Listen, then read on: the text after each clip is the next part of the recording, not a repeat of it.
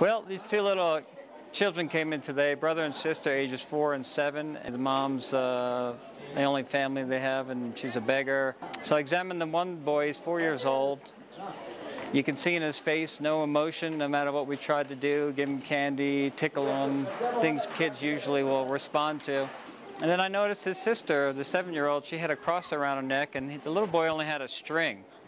So I, I, uh, it kind of touched my heart. And uh, I've had this cross that my daughter, Faith, who's nine years old, made for me uh, last year, but right before I went on one of these trips. I just felt God touching my heart to give it to him and to remind him that God loves him, and you know that's why we're here. And then um, examined him, and he's got uh, chronic rash to his legs, uh, which is easily treated in our country and never gets this bad. But his sister, she had a foreign body in her ear.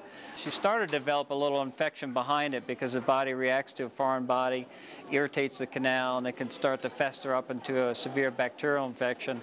And that can turn into a perforated eardrum, which can affect her hearing and subsequently even her speech at a young age. I didn't have the right instrument on me to, to pull it out.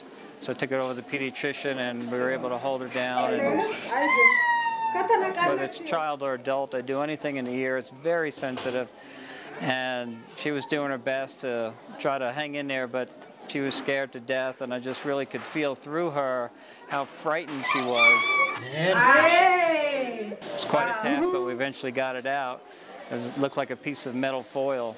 Um, so the fact that we were able to just simply pull that out and start on some basic topical antibiotics for the ear could have potentially saved her, uh, you know, further damage to the eardrum and speech and hearing even.